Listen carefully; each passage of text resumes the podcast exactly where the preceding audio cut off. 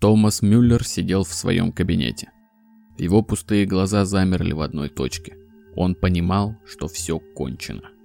Из-за двери доносились выстрелы и крики на английском языке. Через минуту они будут здесь. За то, что я делал, они убьют меня без суда и следствия, но не сразу. Сначала будут пытать. Они узнают. Они все узнают. Им расскажут эти тараканы.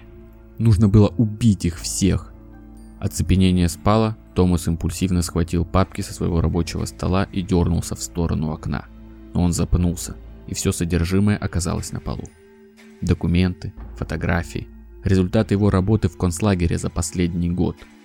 С фотографий на него смотрели мужчины, женщины, старики и дети. Никого из них уже не было в живых.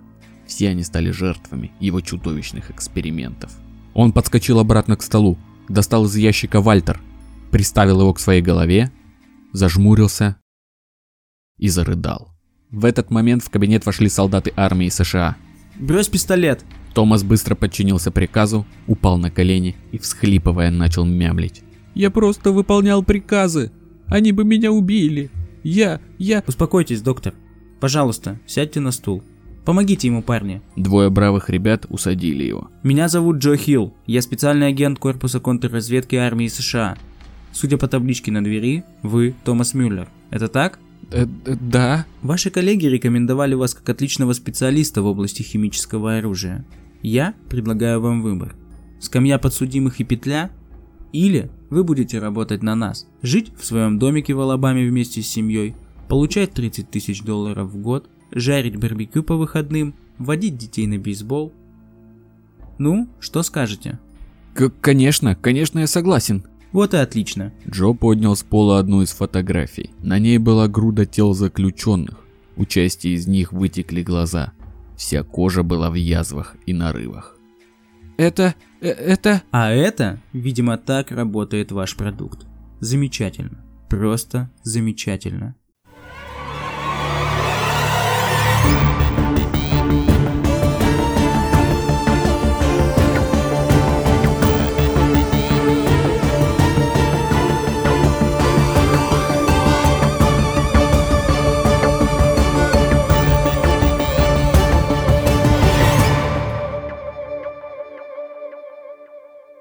Всем привет!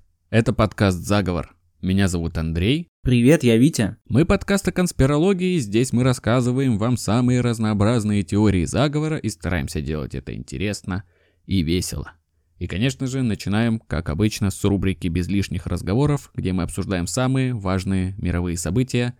Как прошла у тебя неделя, Витек? Что нового? Ну, я заболел на прошедшей неделе, так что сегодня помимо безупречной дикции, возможно, будут какие-то последствия болезни слышаться в моем голосе, предупреждаю сразу. Кроме этого, я тут недавно купил себе весы, Ого. ну, об- обычные весы, на которых люди взвешиваются, да. Я взвесился на них. Потом пошел в магазин и купил кухонные весы, потому что решил, что теперь нужно считать калории. Вот, и уже неделю, начиная с понедельника, я считаю калории. Пока полет нормальный, я не чувствую постоянного голода, у меня нет депрессии из-за этого. Вот. Так что не знаю, как будет протекать. Возможно, буду небольшой дневник э, похудания вести в этой рубрике. А у тебя нету каких-то нервных последствий? Ты не начинаешь психовать, когда не ешь там сахар или хлеб или... Нет, нет, пока вообще ничего такого не было. Да, потому что из-за того, что я много вешу, у меня большая суточная норма, и я сократил ее незначительно, поэтому, поэтому мне все равно хватает в целом. Так что все, все норм, никаких проблем не возникало пока что. Хорошие новости. Даже наоборот, даже наоборот, я чувствую себя постоянно в немного приподнятом настроении, потому что, о, я такой здоровый, мой образ жизни такой здоровый, я плюс, плюс мораль, как говорится. Вот, остальное связано уже с подкастом. Тема нашего выпуска сегодня вообще просто офигительная. Она очень мне нравится, и это тот случай, когда я посмотрел э, всякие, ну, фильм, сериал по этой теме. Серьезно подошел к вопросу? Да, я серьезно подошел к вопросу, и Поэтому в этом месте я рекомендую вам послушать весь наш выпуск обязательно. И после этого посмотреть сериал «Охотники». Это сериал с Аль Пачино, Наверное, вообще я больше не знаю сериалов с Аль Пачино, кстати. Вот. Про э, евреев, которые ловят нацистов в 70-х в США. После нашего выпуска будет намного интереснее, потому что я в 2020 году начинал его смотреть, и после первой серии перестал. А после подготовки к выпуску я первый сезон посмотрел за два дня. Вот как-то так, такие перепады. Вот, у меня есть несколько претензий к этому сериалу. Там зачем-то, мне кажется, слишком комиксово показывают злодеяния фашистов. Я не знаю, зачем их преувеличивать и вообще как-то обыгрывать. Ну, типа, это абсолютное зло, можно было показать какие-то исторические фрагменты, а не шоу, типа, радиошоу «Звезда Бухенвальда» и все такое, вот. О, Да. Но в целом интересно. У тебя, у тебя что нового, как неделя прошла у тебя? Ты в прошлый раз, в прошлом выпуске, рассказывал, что слушаешь книгу, автобиографию Мэтью МакКонахи. Я что-то наслушался тебя и прям буквально на следующий день залпом пересмотрел первый сезон «Настоящего детектива». Ну и, понятное дело, получил массу удовольствия, там МакКонахи, Вуди Харрельсон, оккультисты, Луизиана, все как положено. Но вот что я заметил. Первый раз я смотрел этот сезон первый настоящего детектива в 2014 году, по-моему, как он сразу вышел, то есть 10 лет назад. И вообще абсолютно разные впечатления, потому что тогда я был такой тинейджер, и в моменты, когда Раст которого играет Мэтью МакКонахи, прогоняет свои вот эти телеги, заумные, философские, то, что я полагаю, что человеческое сознание — это огромная ошибка эволюции, мы создания, которых по законам природы быть не должно, мы существа, поглощенные иллюзией индивидуальности, или там что религия, языковой вирус, который притупляет критическое мышление, слушал его и такой думаю, блин, какой Расткол крутой парень, он такой мудрый, он так преисполнился в своем сознании, что как будто бы уже сотни триллионов лет живет на триллионах, триллионах таких же планет. А сейчас прошло 10 лет, я смотрю его и думаю, господи, пожалуйста, заткнись, заткни его Марти, скажи ему, чтобы он заболтал. Прикольно, прикольно, прям совершенно другой опыт. С героем Вуди Харрельсона как-то больше возникает э, этих, да, сейчас э, понимания да, к да, нему, да. чем, чем к этому Да. психу. Да, какой-то криповый, душный чел, к нему бы вообще лучше не подходить. Да. Да это, в принципе, все яркие события за прошедшую неделю. Блин, предлагаю в каждом выпуске вначале по чуть-чуть обсуждать Мэтью МакКонахи, потому что он вообще офигенный. Согласен. Да, ну и чтобы не пропустить ни одного, ни одного восхищения Мэтью МакКонахи, можете подписаться на нас в Телеграме и ВКонтакте. О, да, обязательно. Мы там выкладываем обложки, материалы к выпуску, которые помогают вам лучше понимать картину того, о чем мы говорим. И, конечно же, еженедельные конспирологические опросы. Ну и недавнее нововведение. Периодически мы там постим мемы. Можете присылать нам, кстати, мемы с Мэтью МакКонахи, Да, да, круто. помимо конспирологических. Только конспирологические мемы и мемы с Мэтью МакКонахи. Идеальная группа для людей, которые любят конспирологию Мэтью МакКонахи. Максимально широкий спектр выбрали.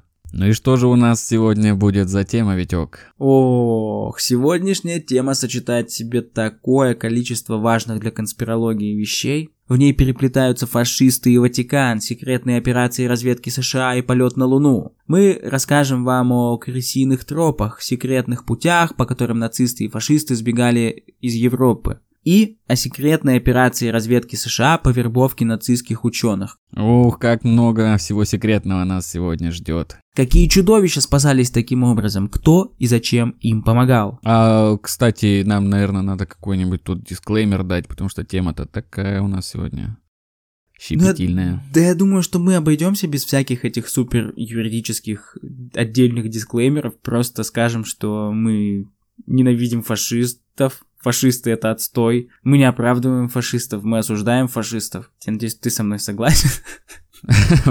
Как ты, как ты к фашистам относишься? Прикинь, сейчас неожиданный поворот будет. Нет, нет, нет. Конечно, полностью согласен с тобой. И еще людей с повышенной впечатлительностью, конечно же, тоже предостерегаем быть осторожными, потому что немножко жести в этом выпуске будет присутствовать. Вообще, эта тема относится к разряду конспирологических теорий, которые оказались реальностью.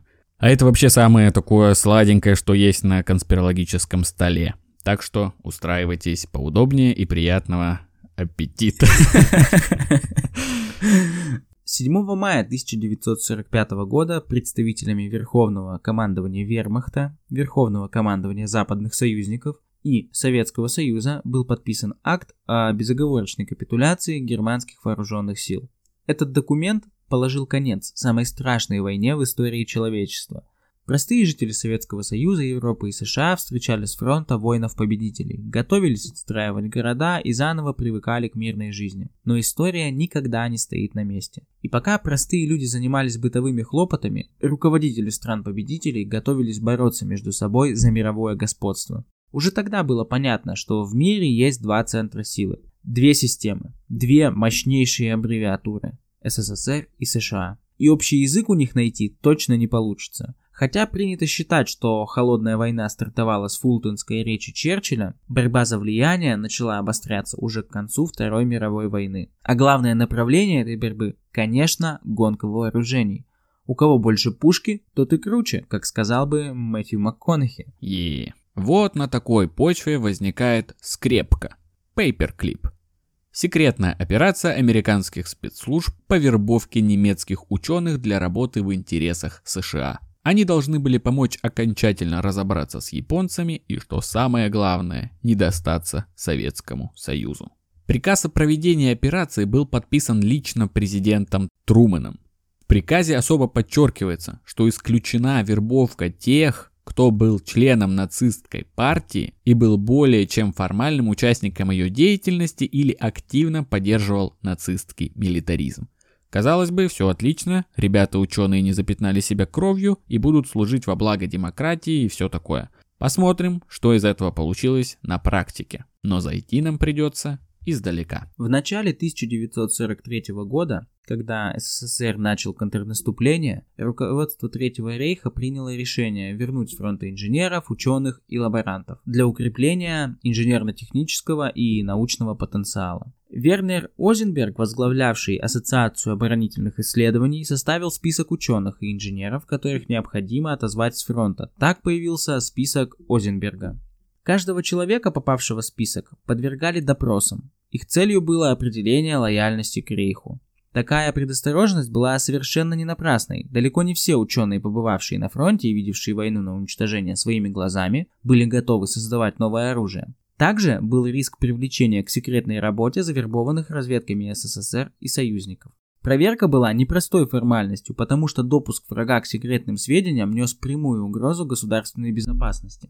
Ученые, успешно прошедшие проверку, были отправлены на полигон Пенемюнде. На полигоне располагался ракетный центр Третьего рейха. Близ Пенемюнда находился остров, где были оборудованы пусковые позиции для ракет. Всего к научной работе было возвращено около 4000 человек. Эти силы были направлены на доработку и развитие ракеты Фау-2. Полигон был связан железной дорогой с секретным подземным заводом Миттельверк. Строительство завода началось в 1943 году. Основной задачей было производство двигателей для Фау-2 и авиационных турбореактивных двигателей. Для обслуживания полигона Пенемюнда и стартовых площадок требовались люди. Строительство завода Миттельверк и производство ракет также требовало большого количества рабочей силы. Для этих целей первоначально использовались заключенные из концлагерей Узидом и Бухенвальд.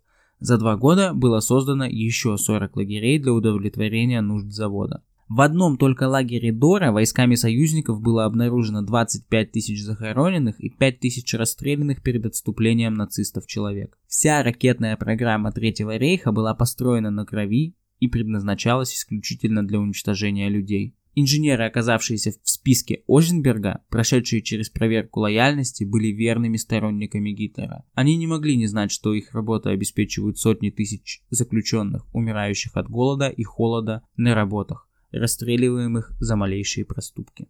В марте 1945 года в Боннском университете польский лаборант обнаружил фрагменты списка Озенберга, засунутые в унитаз. Впоследствии список попал в Ми-6, которая передала его в разведку США. Тогдашний майор армии США Роберт Ставер, начальник отдела исследований и разведки артиллерийского корпуса армии США, использовал список Озенберга для составления своего списка немецких ученых, подлежащих захвату и допросу. Вернер фон Браун, ведущий специалист Германии по ракетостроению, возглавлял список майора Ставера. И сейчас я вам расскажу про Вернера фон Брауна, и мы немного коснемся такого понятия, как космическая гонка. Крайне увлекательный вообще период в истории, когда во времена Холодной войны образовалась на манер гонки вооружений космическая гонка, как часть той самой Холодной войны или ее побочный продукт. Вообще потрясающая штука. Я удивлен, почему не делают такого рода реалити-шоу, где каких-нибудь гениев не собирают и не заставляют их там на перегонки что-то делать, что-то сооружать. Очень же увлекательно. Это вообще гонка за освоение чего-то бесконечного и при этом вообще неизведанного. Типа, что нас там ждет, как можно будет что-то реализовать оттуда, есть ли там вообще пришельцы, кто, что, не знаю, но нужно это все застолбить как можно скорее себе. Ну, само собой, различные технологии, военные, научные, по ходу этой гонки разрабатывались, что круто. Ну и само собой, по части мерения причиндалами на межгосударственном уровне, большая ракета это очень серьезный аргумент. Многие события, конечно же, как все знают, которые происходили по ходу этой гонки, были окружены горами интриг, скандалов и, конечно же, конспирологии. О том, кто как поступался морально-этическими нормами, законами, чем угодно, ради того, чтобы сорвать своей грудью финишную ленточку в этой гонке, можно долго говорить, но сегодня нас интересует Вернер фон Браун.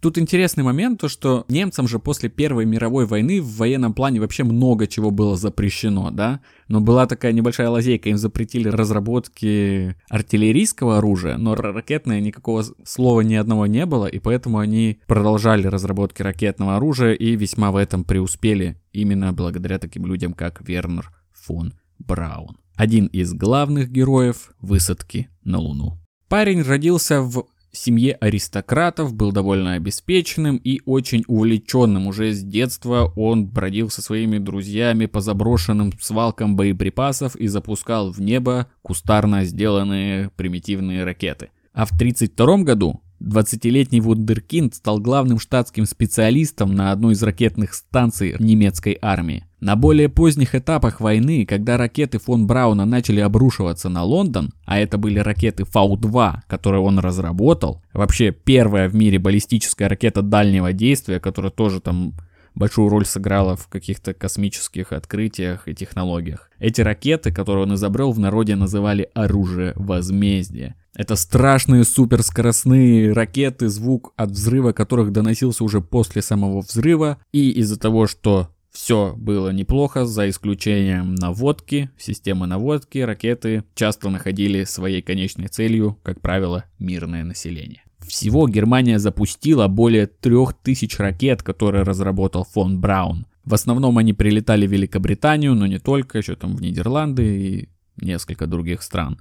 В результате пуска трех тысяч этих ракет погибло пять тысяч человек примерно. Что как бы показывает не очень... Вообще эффективность как у пуль. Блин, ладно, это не повод, конечно, смеяться, но что это вообще трэш какой-то. Они, они типа битами большего добились бы, буквально. Да, да, да, но помимо этого Порядка 20 тысяч узников концлагерей погибли, собирая это оружие. Вот ты представляешь, господи, насколько же это неэффективно. Они, то есть больше людей погибло на сборке ракет, чем от применения ракет. Это, видимо, была очень плохая ракета. Ну, можно, конечно, такое предположить, да. Фон Браун, тогда уже офицер СС, конечно же, он отвечал за это все, стоял во главе этого проекта и этих бомбардировок, и для их производства, как Витя уже говорил, требовалось огромное количество людей, рабочей силы, все это надо было делать быстро, и ему на помощь. 22 августа 43 года был организован концлагерь Дора Миттельбау, где рабский труд заключенных использовался для построения этих самых ракет. Изначально это был филиал Бухенвальда, откуда фон Браун лично с коллегами отбирали свои первые партии рабочей силы. В лагере заключенные работали в специально прорубленных в горе тоннелях, и вообще, как говорят, это был один из самых тяжелых по режиму лагерей Германии. Условия под землей были вообще на грани выживания. Отопление не предусматривалось, температура плюс-минус 8 градусов тепла, а из еды только жидкий картофельный суп и горький кофе. Через этот лагерь прошли примерно 60 тысяч человек, и каждый третий из них погиб. от истощения, болезней, травм, пыток и казней. Повешение, избиение, розгами, измор – все это, конечно, присутствовало в полном объеме в этом лагере. И, конечно же, коменданты и еще много кто связаны с этим концлагерем были прогнаны через трибуналы и понесли наказание. Но что касается фон Брауна, он даже свидетелем ни разу никуда вызван не был. И это при том, что есть показания, что он неоднократно посещал и подземный завод Миттельверк, и есть показания от пленных лагеря Дора, как фон Браун лично и персонально назначал наказание зачинщикам саботажей. Цитата из бывшего пленного француза Ги Морона. Он даже не выслушал мои объяснения, приказал дать мне 25 ударов. Затем, решив, что удары не были достаточно сильны, приказал чтобы меня выпороли еще более жестоко. Также есть показания, что он неоднократно присутствовал на повешениях, и при этом его комментарии вообще являются чем-то, как по мне, очень странным. Он даже как будто бы не старался. Один из основных дискурсов касательно его заключался в том, что был ли он вообще в принципе идейным нацистом или уже у него просто не было выхода, и он жертва обстоятельств, режима и так далее. И вот в его комментариях касательно концлагеря и ужасов, которые там творились, ну, по крайней мере, тех, что я нашел и почитал, они вообще какие-то супер сбивчивые и не вяжущиеся между собой. То он не был в лагере вообще, то он был на заводе, где с его слов вообще все было нормально, люди в нормальном состоянии, завод работал как обычный завод. То потом оказывается, что он был в концлагере. Видел там, да, люди были в плохом состоянии, но трупов казней, ничего, пыток, ничего не видел. И это при том, что треть всех заключенных погибла, а пропускная способность крематория, который при этом лагере был, вообще не позволял сжигать такое количество трупов, и то есть они были там, их там развозили по другим лагерям, ну то есть не заметить этого вообще невозможно. Еще он рассказывал, что ему показали фотку, по-моему, с, с Генрихом Гиммлером, где он при параде, при всей форме стоит. Он такой, да я вообще вот только ради этого один раз в жизни форму надел. Но прикол в том, что таких фоток еще целая гора, так что... Сынок, ты что, нацист? Нет, мама, это друзья нацисты, а я просто рядом стоял. Да, да, да, да, да. Это Хэллоуин, парни, это был Хэллоуин. Так это же, я вспомнил, вспомнил, это же был Хэллоуин, точно. Да. Подонок. Но, как мы знаем, даже такие методы, все эти усилия, все эти разработки не помогли гитлеровцам в этой войне, и когда уже все подходило к известному нам финалу, Германию уже пронизывали войска армий добра разных стран, фон Браун Достал телефон, открыл Headhunter, нашел вакансию. Требуются инженеры для участия в секретной операции. Откликнулся на нее, поехал на собеседование на юг Германии, где уже была армия США. Там он прошел собеседование и стал частью секретной операции «Скрепка». Наряду с более чем сотней своих только коллег. И вместо того, чтобы как следует пожать все плоды своих ужасных бесчеловечных преступлений, как все остальные видные фашисты, фон Браун обзавелся новой и довольно кайфовой жизнью. Начал все с чистого листа, так сказать. Ты, знаешь, так вот в этом контексте реально забавно начал все с чистого листа, его спрашивают, типа, чувак, ты бесчеловечно истреблял людей, они умирали в мучениях, э, и приказывал их бить и все такое, он такой, знаешь, если мы постоянно будем думать о прошлом, мы никогда не сделаем шаг вперед. Я предпочитаю забыть все, что было. Я не думаю о плохом. Только вперед. Вы, кажется, немножко не понимаете контекст нашей беседы. Чувак, мне кажется, ты немножко не понимаешь жизнь. Да. И вот 1955 год. На телеэкранах перед американским населением в спецпроекте Диснея «Человек и Луна» вот прямо оттуда, в красивом сером двубортом костюме с зализанной причесочкой, вещает уже не фашист, а очень уважаемый гражданин США – американский куратор ракетно-космической техники Вернер фон Браун, который красноречиво и подробно рассказывает, как Америка в ближайшее время планирует долететь до Луны. Как мы знаем, такие обещания он в итоге сдержал. Вообще, к 1953 году его команда разработала первую в Америке баллистическую ракету Redstone, которая могла метать ядерную боеголовку на огромные расстояния. Также Юпитер-С, это уже модифицированная версия Redstone, запустила первый американский спутник Explorer 1 на год позже, чем это сделал Советский Союз.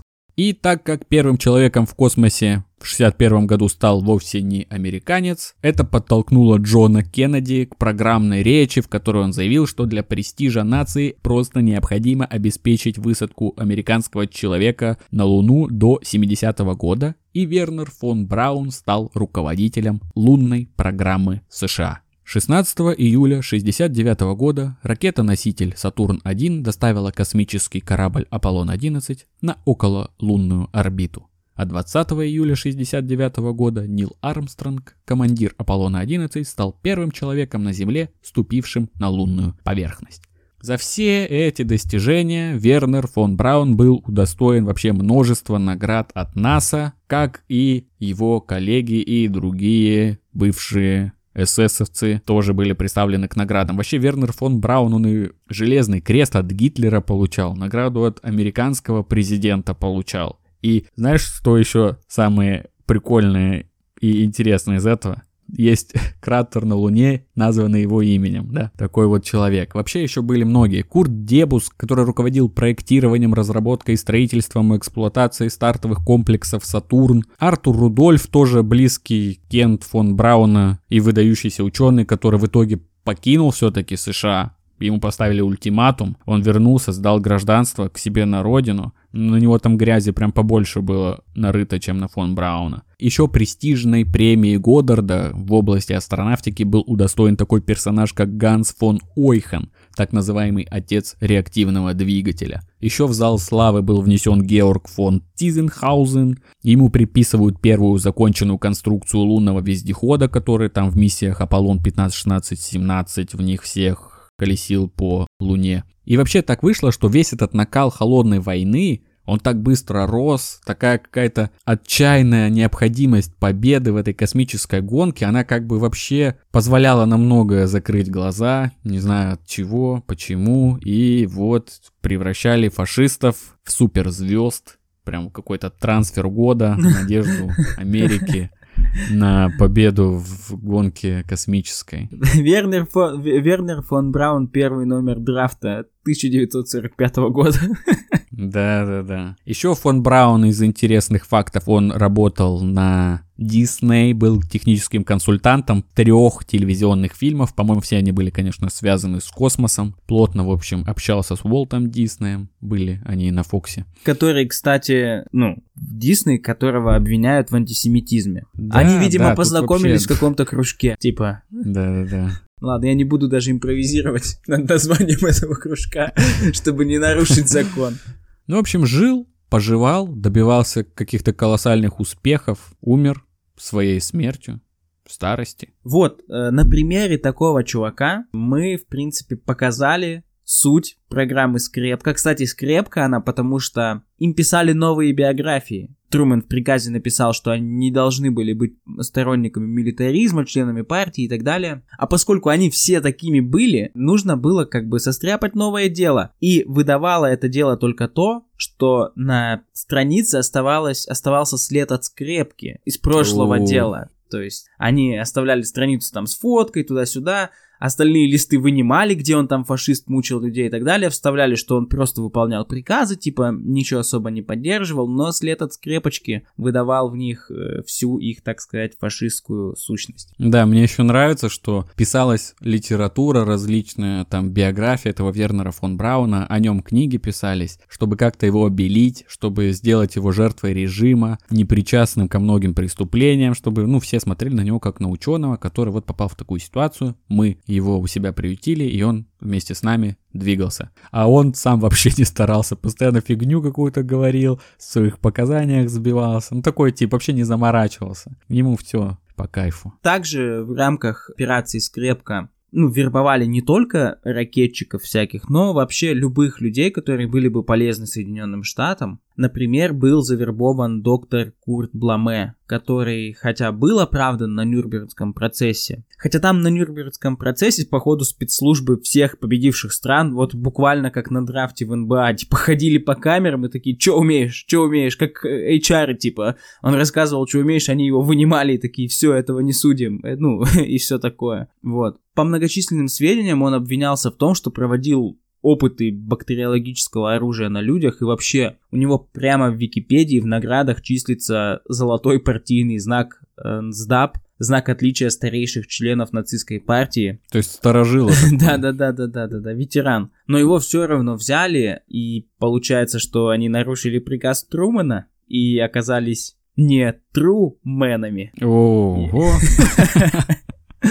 В общем, всего в США было вывезено около 1600 ученых. В итоге эти ребята оказали серьезное влияние на развитие науки, получили кучу государственных наград, как Андрей сказал, и все такое. Ну, как это часто бывает, документы по секретной операции, биографии ученых были рассекречены через много лет. Кстати, Тут еще нужно отметить, что, конечно же, не только США занимались такой движухой. В СССР тоже были вывезены 7 тысяч человек. Э, скорее всего, это уже вместе с семьями. И 300 из них э, принимали участие в развитии атомной отрасли и разработке ядерного оружия. Среди них был даже Нобелевский лауреат Густав Герц. Ученый Николас Риль Э, был удостоен звания Героя социалистического труда, единственный среди иностранцев. Ну можно же было без этого обойтись. Типа, блин, зачем их к наградам представлять государственным? Вот именно. Пусть работают за так, за то, что за хлеб и суп, я не знаю. Если вы, блин, ребята, такой движухой занимались, радуйтесь, что вас не повешали. Это что такое?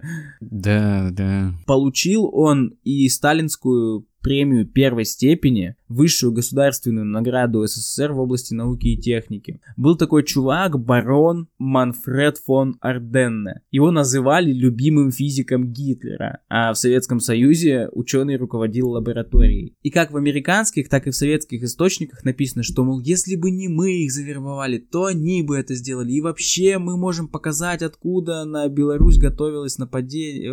Ладно, это...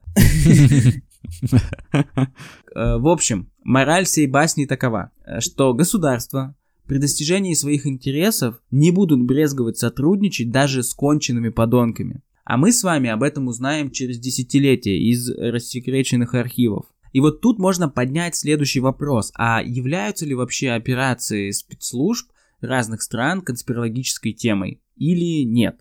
Я лично убежден, что да, потому что, во-первых, так у нас появляется намного больше тем, которые мы можем обсудить и рассказать вам. А второе, это подходит под ряд признаков, то есть группа частных лиц, а именно спецслужбы и сотрудники спецслужб, тайна от общества, информация зачастую бывает засекречена и производится все нифига не освещаясь в СМИ, совершает какие-то действия, которые потом влияют на жизнь людей. По мне, так это чистая конспирология. Ты что думаешь? Я полностью поддерживаю. То есть заговор спецслужб с целью добиться какого-то успеха на научном поприще. Это еще мы знаем только обо всяких известных достижениях в науке, которые достиглись с помощью немецких ученых. А наверняка есть то, о чем мы не слышали даже. Так что вполне попадает плюс такой поинт был в сериале «Секретные материалы». Там тоже были вот эти немецкие ученые, которые в ходе операции «Скрепка» достали секретным службам, и они там мутили далеко не просто космические ракеты, а все, что было в секретных материалах, подходит под конспирологию. Ну и э, посмотрите сериал «Охотники», дайте шанс сериалу «Охотники» после этой информации, я думаю, что должно быть интересненько. Да, мне вообще нравится, что наш подкаст выполняет такую функцию какого-то аперитива. Перед э, просмотром мультсериала об Элвисе мы тоже рекомендовали послушать наш подкаст, а потом догнаться Элвисом, и сейчас то же самое. Такие комбинации не упускайте возможность получить такой опыт. Ну, продолжим. Соединенные Штаты и СССР прагматично забрали только тех, кто представлял практический интерес. На свободе по-прежнему оставались множество палачей, совершавших преступления против человечества, и спецслужбы разных стран охотились за ними. Так вот, специально для тех, кому в Европе грозил суд, а Соединенным Штатам и Советскому Союзу они не пригодились, были созданы крысиные тропы – это секретные пути, по которым военные преступники бежали из Европы в страны Латинской Америки. И кто же их организовал? Кто спасал от справедливого наказания самых последних мерзавцев в истории? Барабанная дробь, а лучше церковный хор, потому что это был Ватикан. Вот мы и добрались до этой организации, что ли. Католическая церковь и Ватикана обкутан просто кучей конспирологии, им даже приписывают управление миром. Они замешаны в горе грязных делишек, и одно из самых грязных из них это пособничество в бегстве нацистов. Но зачем им это нужно? Звучит как какой-то абсурд. А зачем им ебать детей? Это тоже звучит как абсурд. Впрочем, это тема для отдельного разговора. Будем разбираться по порядку. В 20-е годы прошлого века коммунизм набирал популярность по всему миру, что, конечно, не могло нравиться католической церкви, потому что коммунистическая идея боролась с религией. В эти же 20-е годы в Италии к власти рвутся фашисты во главе с Бенито Муссолини, и эти ребята решили помочь друг другу. Муссолини не мог обойтись без существенного содействия церкви. На его пути к власти стояла итальянская народная партия. Если бы она не лишилась поддержки Ватикана, Муссолини было бы сложно установить диктатуру. К тому же Пи XI, это Папа Римский, запретил всем католикам поддерживать социалистов, которые были единственной реальной альтернативой Муссолини. Позже Дуче, так называли Бенито Муссолини, отплатил Ватикану за эту поддержку. В 1929 году кардинал Пьетро Гаспари и премьер-министр Италии подписали Латеранский конкордат, и фашистский парламент его поддержал. Согласно соглашению, католицизм признается государственной религией Италии, Ватикан объявляется отдельным государством со своей территорией, радио и возможностью проводить собственную внешнюю политику. То есть Ватикан в современном нашем понимании был создан фашистами. Вот это поворот, как говорится с Германией все было не так гладко, потому что у Гитлера вообще были своеобразные отношения с религией. Но это тема для целого отдельного выпуска про все сверхъестественное в Третьем Рейхе. Но они нашли выход. 20 июня 1933 года был подписан конкордат между Папой Пием XI и нацистской Германией. Согласно соглашению, католические партии в Германии прекращают политическую деятельность, а права церкви в области образования, брака и служения священников расширяются – во время войны Ватикан сохранял нейтралитет. После победы союзников Святой Престол обвинили в лояльности проигравшим режимам, хотя Ватикан выразил свою обеспокоенность по поводу Холокоста. Вот это вообще дико звучит, да. типа я когда читал. Мы весьма... Мы сильно переживали по этому поводу. Да-да-да. О, блин, как же беспокойно. Кажется, уничтожают миллионы людей, женщин и детей. Мы обеспокоены Холокостом. Вот подонки, конечно, вообще просто слов нет. Так плохо спалось. Да-да-да. Вы бы знали. Я кушать нормально не мог. Говорил Пи-12, который пытался помочь евреям, ну, видимо, очень как-то на, на уровне обеспокоенности но все равно к нему прочно прилипло прозвище «немецкий папа». Немецкий папа – хорошее название для баварских колбасок. Ладно. Ватикан ответил на обвинение в том, что вмешательство и критика установленного порядка в Европе только ухудшат ситуацию, а главной опасностью, по их мнению, является не нацизм, а коммунизм, который отвергал вообще всякую религиозность. Допустим, это так, но как объяснить участие сановников Ватикана в спасении не просто солдат проигравшей стороны, но и военных преступников? Перейдем непосредственно к маршруту крысиных троп.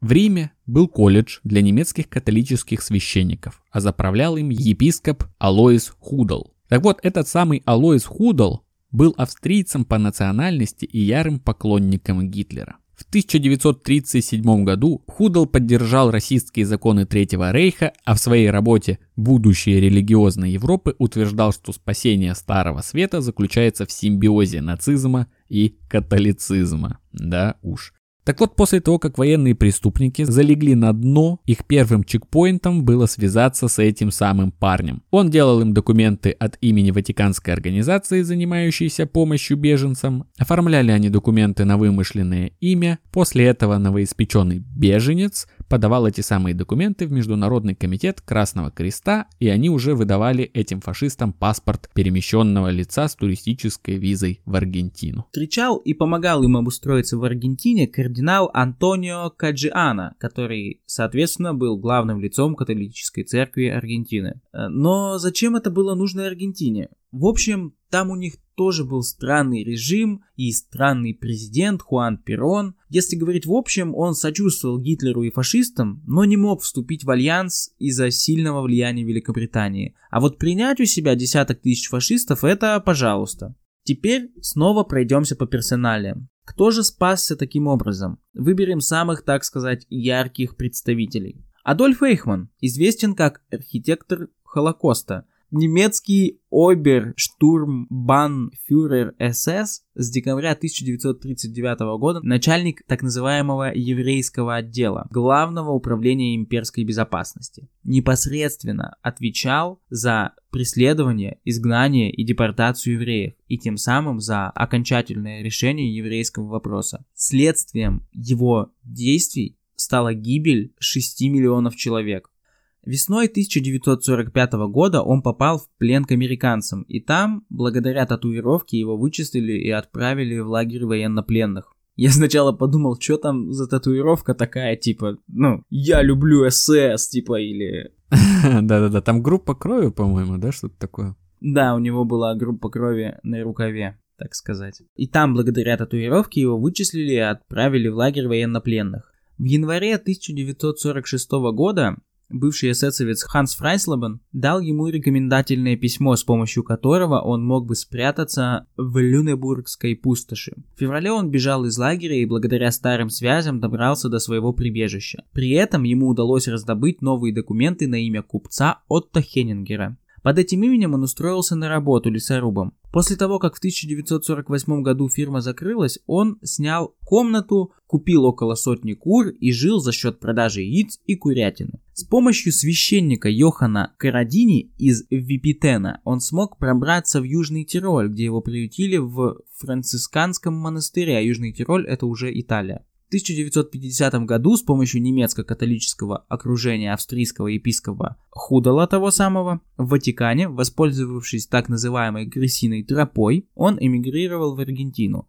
При этом Эйхман выдал себя за Рикардо Климента. Это имя значится в паспорте беженца, оформлено Международным комитетом Красного Креста в Женеве. В 1952 году в Аргентину приехала его жена с детьми. Семья жила достаточно скромно, Эйхман устроился электриком на заводе легковых машин. С лета 1953 года семья жила в предместе Буэнос-Айрес. Вот, в общем-то, так. Чувак буквально истребил, ну, приложил руку просто так никого не назовут архитектором Холокоста в народе. То есть это, наверное, 100%. один из самых страшных подонков вообще в истории. Но зачем-то Ватикану понадобилось спасать его, вывозить и устраивать ему спокойную жизнь в Аргентине. Там есть классная история, кстати, вот тут небольшой оф-топ, так сказать. Я когда смотрю сериал сейчас э, «Охотники», в принципе, получаю дикое удовольствие торжества справедливости. Это, это буквально как порно, только, только ну, для мозга mm-hmm. действует как порно от того, что просто впрыскивается какое-то количество гормонов в мозг, в кровь, вообще везде, куда они впрыскиваются, от того, что ты видишь, как какой-то подонок получает по заслугам. У нас сейчас вообще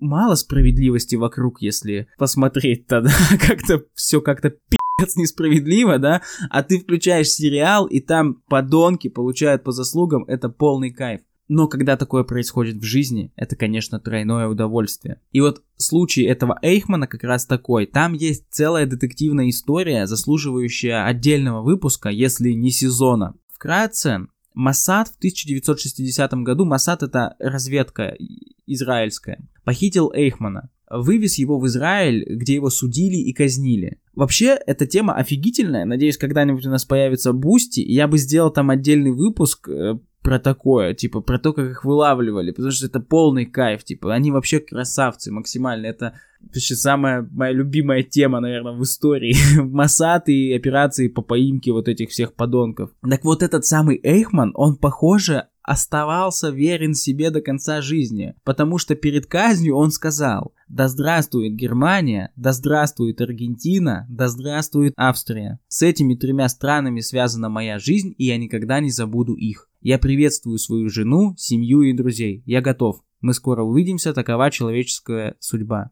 Я умираю с верой в Бога. А сопровождающий к месту казни Эйхмана Рафи Эйтон в 2014 году сказал, что перед смертью Эйхман успел пробормотать. Я надеюсь, что вы все за мной последуете. Короче, этот вообще... Чел был конченым вообще блюдком и не изменил себя до конца жизни. Вот. И зачем просто, вот реально, как в том меме, блядь, нахуя, а главное, зачем Ватикану было спасать Адольфа Эйхмана? Просто в чем суть вообще непонятно. Тут я расскажу еще про одного эсэсовца, который воспользовался услугой крысиных троп и прожил довольно счастливую жизнь, хотя абсолютно этого не заслуживал никогда. А именно про Йозефа Менгеле, также известного как Ангел Смерти. Вот, вот нормальные у них такие прозвища, да? Архитектор Холокоста, Ангел Смерти. Почему не сраный козел? Чувак, который просил э, за, за доктора Менгеля у этого худала, он такой, нужно помочь одному классному парню, в народе его называют ангел смерти. Как как? ангел смерти?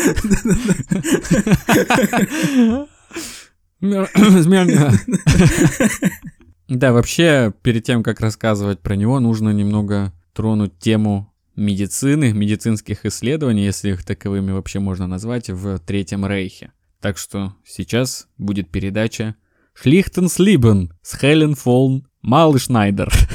Что?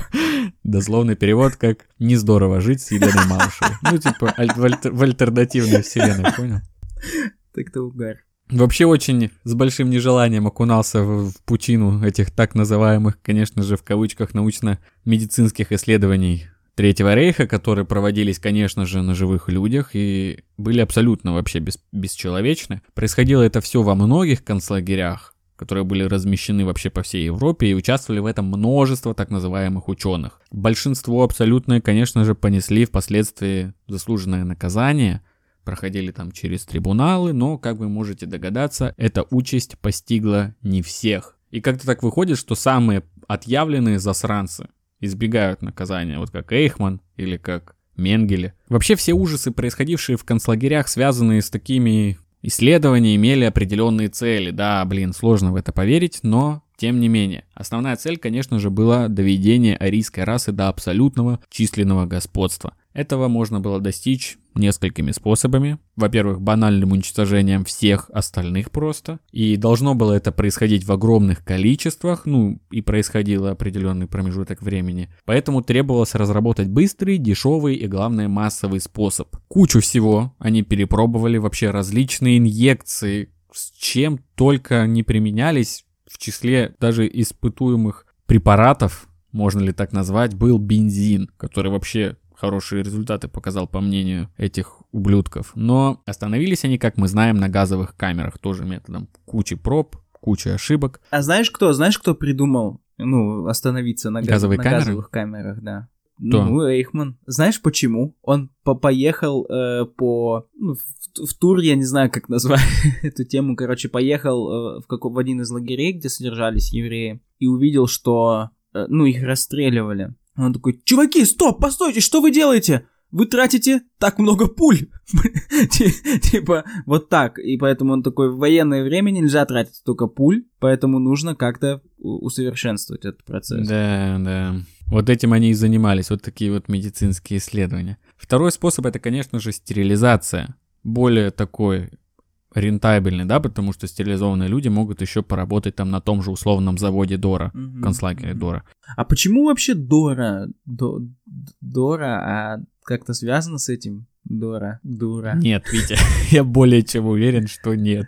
Ну ладно. Тоже, если пробежаться по этому так, они перепробовали кучу средств для достижения этих целей, стерилизации, там как различные хирургические операции, тоже инъекции всяких разных веществ во все возможные места. Можно подумать вообще, что они просто наугад, вращая какой-то барабан это делали. Типа крутанули, выпала скамейка. Как мы будем использовать скамейку для стерилизации? Положите под скамейку радиоактивное вещество, люди будут садиться на нее репродуктивными, а вставать уже стерильными. Тоже, кстати, применялось активно концлагерях. Еще интересной такой областью были, конечно, пластические операции.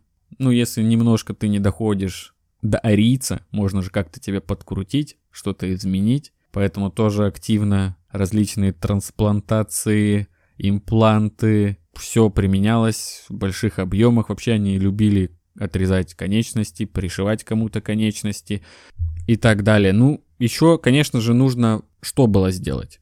Сделать так, чтобы не умирали скоропостижной смертью арийцы. А для этого нужно было уметь их лечить. А чтобы научиться их лечить, нужно заражать заключенных всякими различными болезнями и теми же способами, которые они перепробовали для убийства и стерилизации, видимо, пробовать их излечить. Я не знаю, честно. Не хочу просто верить в то, что они какой-то как-то логично, как-то по-научному это делали, поэтому даже не стал углубляться в этот вопрос. Всякой херней, короче, пытались их лечить.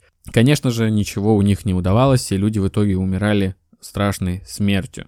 Они заражали людей малярией, гепатитом, тифом, различными стрептококковыми инфекциями, испытывали различные границы человеческого организма, замораживали людей, подвергали в барокамерах различным огромным опасным смертельным давлением, искали средства, конечно же, для кровеостановки. Вообще важно тоже была такая ветка медицины полевой именно в военных действиях, и они, чтобы как-то испытывать это, там делали раны на людях, вшивали им там железо типа пули, грязью типа они там в окопе раненые полежали и пытались это излечить. Конечно же, мало чего у них хорошего получилось, ну а может быть мы просто не знаем, и все эти разработки утекли и где-то лежат сейчас в шкафчиках спецслужб. И, как я уже сказал, одним из главных засранцев в этом роде деятельности был Йозеф Менгеля – это вообще леденящее душу свидетельство самых темных сторон человека. Вот это он.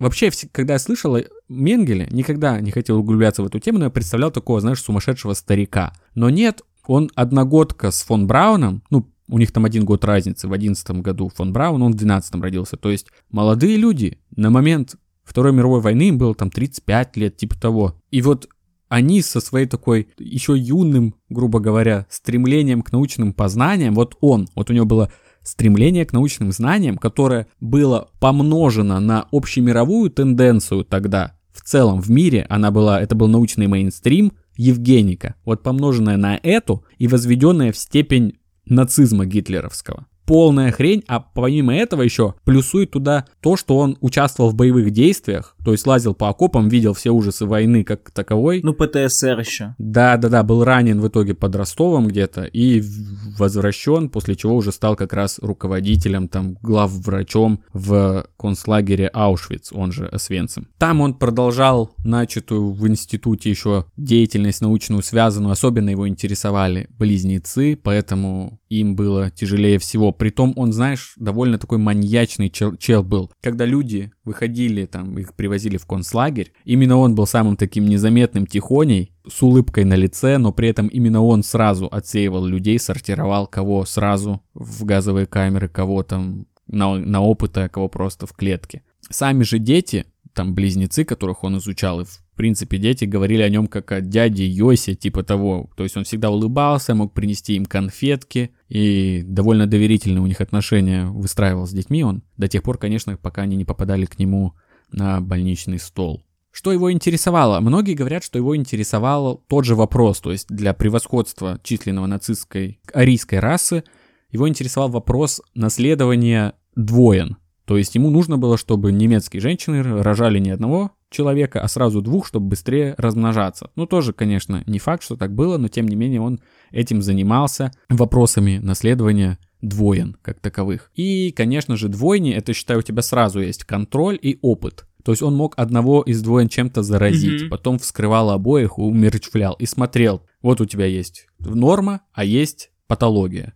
И какие-то исследования на этот счет проводил. Также он пытался сделать сиамских близнецов из обычных близнецов, сшивал детей буквально, там цыганские двойняшки были. И прожили они так 4 дня. В итоге, конечно же, от гангрены скончались. Сшитыми? По-другому быть и не могло. Сшитыми, да. Другие дети там видели, как они мучились. Ну, короче, полный ужас, полный ублюдок, полный засранец. Кучу людей погубил самыми извращенными какими-то способами. И когда в 45 году он уже начал понимать, к чему это все идет, война подходила к своему логическому завершению, он сперва перевелся в другой лагерь чуть подальше, а потом оттуда он вообще какими-то хитрыми способами, он как-то умудрился настоять на том в свое время, чтобы ему не делали татуировку, как Адольфу Эйхману. То есть он типа вот, любой хороший врач в любом случае возьмет кровь на анализ перед переливанием, поэтому я не буду делать татуировку, но как-то отмазался от этого. Поэтому он переоделся в форму обычного немецкого солдата и как-то откосил от жутких последствий, несколько лет что ли прокуковал в Германии, а потом, когда начало уже подгорать, когда начало что-то закипать по его поводу, он... Когда кто-то такой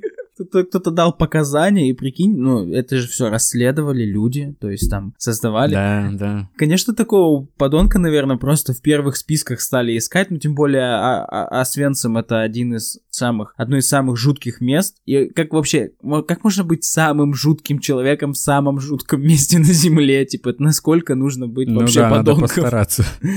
Ну вот он воспользовался услугами крысиных троп и катапультировался по уже известному нам маршруту, да, в Аргентину, где жил-поживал, причем они оба, и Эйхман, и Менгеле, знали о существовании друг друга. Не знаю, какие у них там были связи, не были связи. Но вот он там жил и даже продолжал свою медицинскую практику, но уже подпольно. Есть слухи о том, что он занимался нелегальными абортами. Ну, чем же еще? Он выбрал единственный легальный способ продолжить убивать людей. Относительно Да, да, легальный. да. Также он занимался ветеринарией, чем-то еще. И в итоге, по-моему, в 69 лет ему было, когда он то ли рыбачил, то ли просто плавал. Второй инсульт он уже не пережил и умер, так и не познав наказания заслуженного. Да, при том, что он, они знали с Эйхманом по поводу существования друг друга, потому что когда поймали Эйхмана, он смотал манатки, и собрал манатки и смотался в Бразилию. А там он умер во время купания в океане от инсульта. То есть Ого. он буквально... Вообще-то умереть от инсульта во время купания в океане Наверное, звучит круто, да? Ну, это такая не самая худшая смерть. Ты умер, находясь на отдыхе, Ну да. в удовольствии и так далее. И он этого вообще не заслужил. Он в итоге не получил заслуженного наказания. Сволочь. Еще и так умер. Просто как назло. Не, не хватало только какой-нибудь, знаешь, мулатки э, ря- рядом, типа коктейля. Ну, хотя, а хотя наверняка все это ждало его на берегу. Много говорили о том, что по его стопам там шел Моссад, шли различные спецслужбы, как-то находили даже его почти что, но ему удавалось увиливать какими-то хитрыми способами, и удалось дожить до старости. Обидно, досадно. Как так вышло, непонятно. так вот как-то у нас получилось сегодня. Вообще есть множество теорий заговора, связанных с тем, э, что фашисты просто затаились и прячутся где-то, выжидая своего часа. Мы обязательно вам об этих теориях расскажем. И это вот то, что мы сегодня рассказали, важно знать, потому что это фундамент, на котором строятся остальные теории про фашистов, нацистов и всех остальных злодеев. Вот. Спасибо, что дослушали нас до этого момента. Если вы слушаете нас с устройства Apple, пожалуйста, оставьте нам отзыв в Apple подкастах. Это очень важно и полезно. Спасибо всем, кто это делает. Спасибо всем, кто ставит оценки. Вы все тоже так сделайте. И смайлик. По традиции нам нужен смайлик, чтобы... Нам нужен смайлик. В общем, нам нужен смайлик в э, комментариях, э, в комментариях э, в Телеграме или ВКонтакте, где вам удобно. Отправьте нам, пожалуйста, смайлик. Смайлик чего? Шутка про Вот была в прошлом сложная. выпуске. А, Крысы, крысы. Крысы, элементарно, да. Смайлик крысы присылайте нам в комментарии, так мы поймем, кто с нами в одной лодке плывет по этому миру конспирологии. Ну и я улетаю на Луну. А я отправляюсь в Аргентину. Услышимся на следующей неделе. Пока. Всем мир. Thank